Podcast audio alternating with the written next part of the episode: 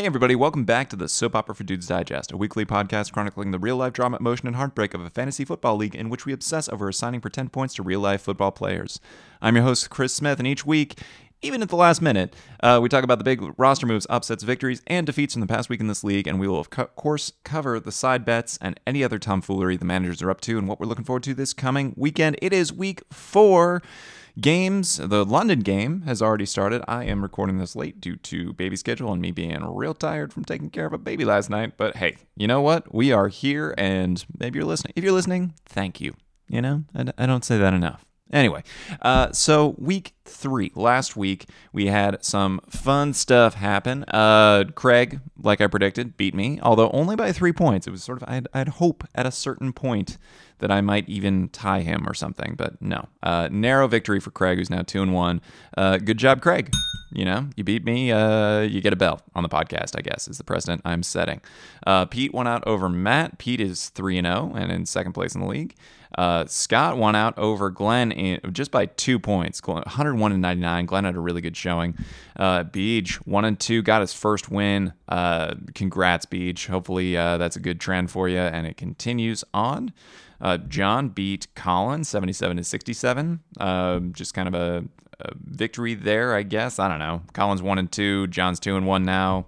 Uh, we'll see what happens. They both have really good teams.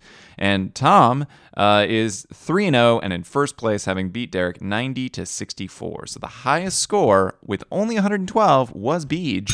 Good job, Beej. Uh, you know, we had a lot of disappointing performances, particularly from running backs. It's been a trend this season. And just a lot of, a lot of, you know, things that the chalk isn't working out. Uh, so I think a lot of points were left on the bench. Uh, again, just people, you know, having the right idea but not committing. Uh, I don't know. I'm kind of talking out of my butt there.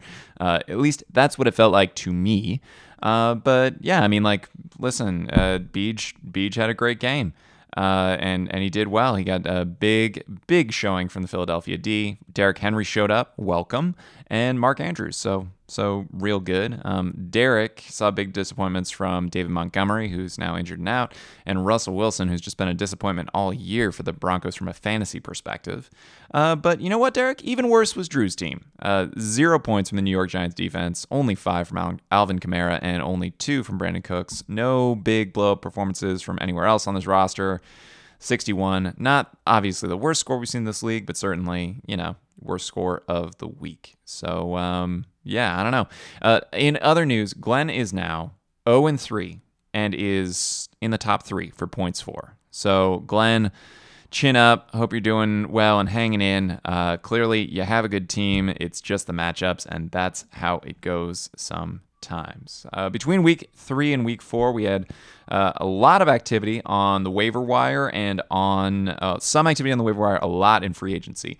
So, let's see here. Um, the big pickup of the week was uh, Scott picking up Romeo Doubs uh, for $18, dropping Robbie Anderson. That was over Derek's bid of 15, Drew's bid of 6, Beej 5, and Pete 3. So he bid enough to get his man, and, and that's how it goes. Mack Hollins, uh, filling in it while uh, Hunter Renfrow is on concussion protocol in Las Vegas, uh, was picked up by a $5 waiver by Beej. Uh, we had Jaylen Warren, the backup running back in Pittsburgh, picked up by Scott also. And let's see, uh, Derek uh, picked up the Los Angeles Chargers D uh, yesterday for $2. So, hey, people are starting to spend a little bit more. Um, you know, in retrospect, before I get into pickup of the week for this week, uh, I gotta say, uh, Pete, you know, I, I, think I gave you pickup of the week for Jahan Dotson, who really didn't do that much, uh, one point only this week. but I think it's got to go for for Beej, the the hindsight pickup of the week, the Philadelphia D for two dollars. Amazing, amazing work, amazing work. Um, that was, I mean, got him highest score of the week. Uh, they did did a fantastic job.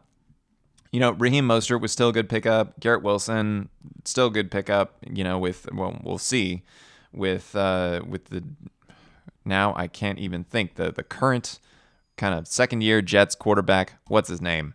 Uh, coming back and Joe Flacco going away. Uh, you know, you know the guy, the guy. Yeah, whatever. It's the Jets. Who who who knows? Uh, all right. So uh, pickup of this week. Um, you know, I I do like the uh, Los Angeles Chargers uh, pickup against Houston. So that was uh, Derek. I really like that one. Um, I like the Indy pickup uh, on the D side. Uh, I do like Colin's pickup Dalton Schultz, uh, which is not a this week amazing play, given that he has that injury he's coming back from. It's probably not going to be super great. Um, but yeah, I don't know. I think uh, I think I'm just going to give it to to Derek on that one. Uh, I think that's good, and and respect for Derek. Derek and I had a big trade. I think uh, one of the first trades of the year, if not the first trade for the year. Um, yeah, uh, the only trade so far. Derek and I traded one for one Austin Ekeler for Breece Hall, which is sort of a, a you know, it's a bet each way, right? I'm betting that Austin Ekeler is going to return to something resembling decent form, whereas Derek uh, is putting his faith in Breece Hall, and uh, you know, we'll we'll see how that goes because Breece Hall is an amazing talent. He's kind of the pass catching running back for the Jets and has been doing pretty well, like uh, eight points, 12 points uh, last couple weeks.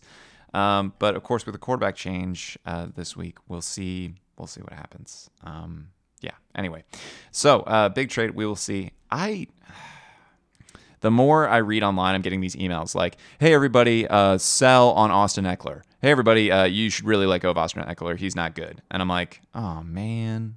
Like after that trade, it seems like everywhere I saw was just uh, was bad about the person I picked up. Happily, uh, so yeah, I don't know. We'll see. Uh, hoping hoping for good stuff, you know. Uh, yeah. So that was that was a big big swing, I guess. Maybe I don't know. Um, okay, overall vibes, just before I get to gifts and side bets and all that, uh, the vibes are iffy. I'm, I'm a little hopeful for this week. We'll see how quickly my hope fades because I have Kirk Cousins and Dalvin Cook in the morning London game. So, eh, we'll see. We'll see. Uh, but uh, so far, I'm hopeful that I can get to two and two.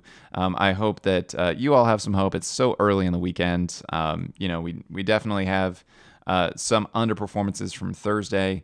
Uh, Craig, you know, kind of sunk down a bit. Um, you know, Glenn is still looking good, but he sunk down a little bit, only getting 14 points from uh, from his. Oh no, that's from Joe Mixon. Uh, and oh, and his kicker. That's right, 13 from Joe Mixon. Pretty good week. Um, and yeah, Colin and Scott looks like it's going to be a t- close matchup. So yeah, uh, anyway, I, I, wish you all super well, uh, except for Pete's team. Uh, I hope that you don't do well, and that I do very well. And those are the those are the vibes I'm going to keep. So uh, let's let's move on. Let's move on. Uh, GIF of the week. Um, you know, runner up, Colin and the Jags GIF with uh, Manny Jacinto. Um, you know that's that's just a classic Jags situation. The Jags uh, surprisingly got a great win last week, and that was a wonderful celebration there with uh, Jason Mendoza uh, in full Jags gear. Uh, but I'm going to say the winner, and just for iconic and almost like shocking to see it in the feed, uh, was John with the Hindenburg uh, gif of the Hindenburg going down, and that representing his team going down in flames. Uh, it just was arresting. It was iconic. It was different. Um, yeah, I don't know. I, I really liked it. Uh, in terms of videos and side bets, I just got to give all the dings to uh, Drew, or shall I say Matt, uh, for giving that video in uh, the Australian accent with the koala, the boomerang, uh, all of the definitely genuine accent and slang work that was uh, in that video, and shotgunning a white claw. It was fantastic. Standing on a box because he's that tall, maybe. Um, it was just, uh, it was great. And uh, so far, I, I, echo the sentiments that that is probably so far early runner for video of the year. So fantastic. Um, listen, uh, that's that's the gifts and the side bets. Um, Colin and I still owe from week two, I guess, a joint or twin video that I guess Glenn uh, and others have to have to tell us what to do. So, and I still owe a Pavlova. So I am owing a lot. It's not going to happen this weekend because of baby, I think. But um, you know, we're I, I've told Tanya about the Pavlova. Pavlova is her favorite or one of her favorite desserts. So she's excited, and we're gonna get something going pretty pretty soon here. So uh, anyway, I hope you all have a great football weekend. Kirk Cousins just passed a touchdown to the wrong running back to Alexander Mattison, but still um, got got some points there. And uh, yeah, hope everybody enjoys watching some football. So yeah, have a great weekend. Uh, love to you all and good vibes. Bye. What? D R A M A. Drama. right there. Yep, for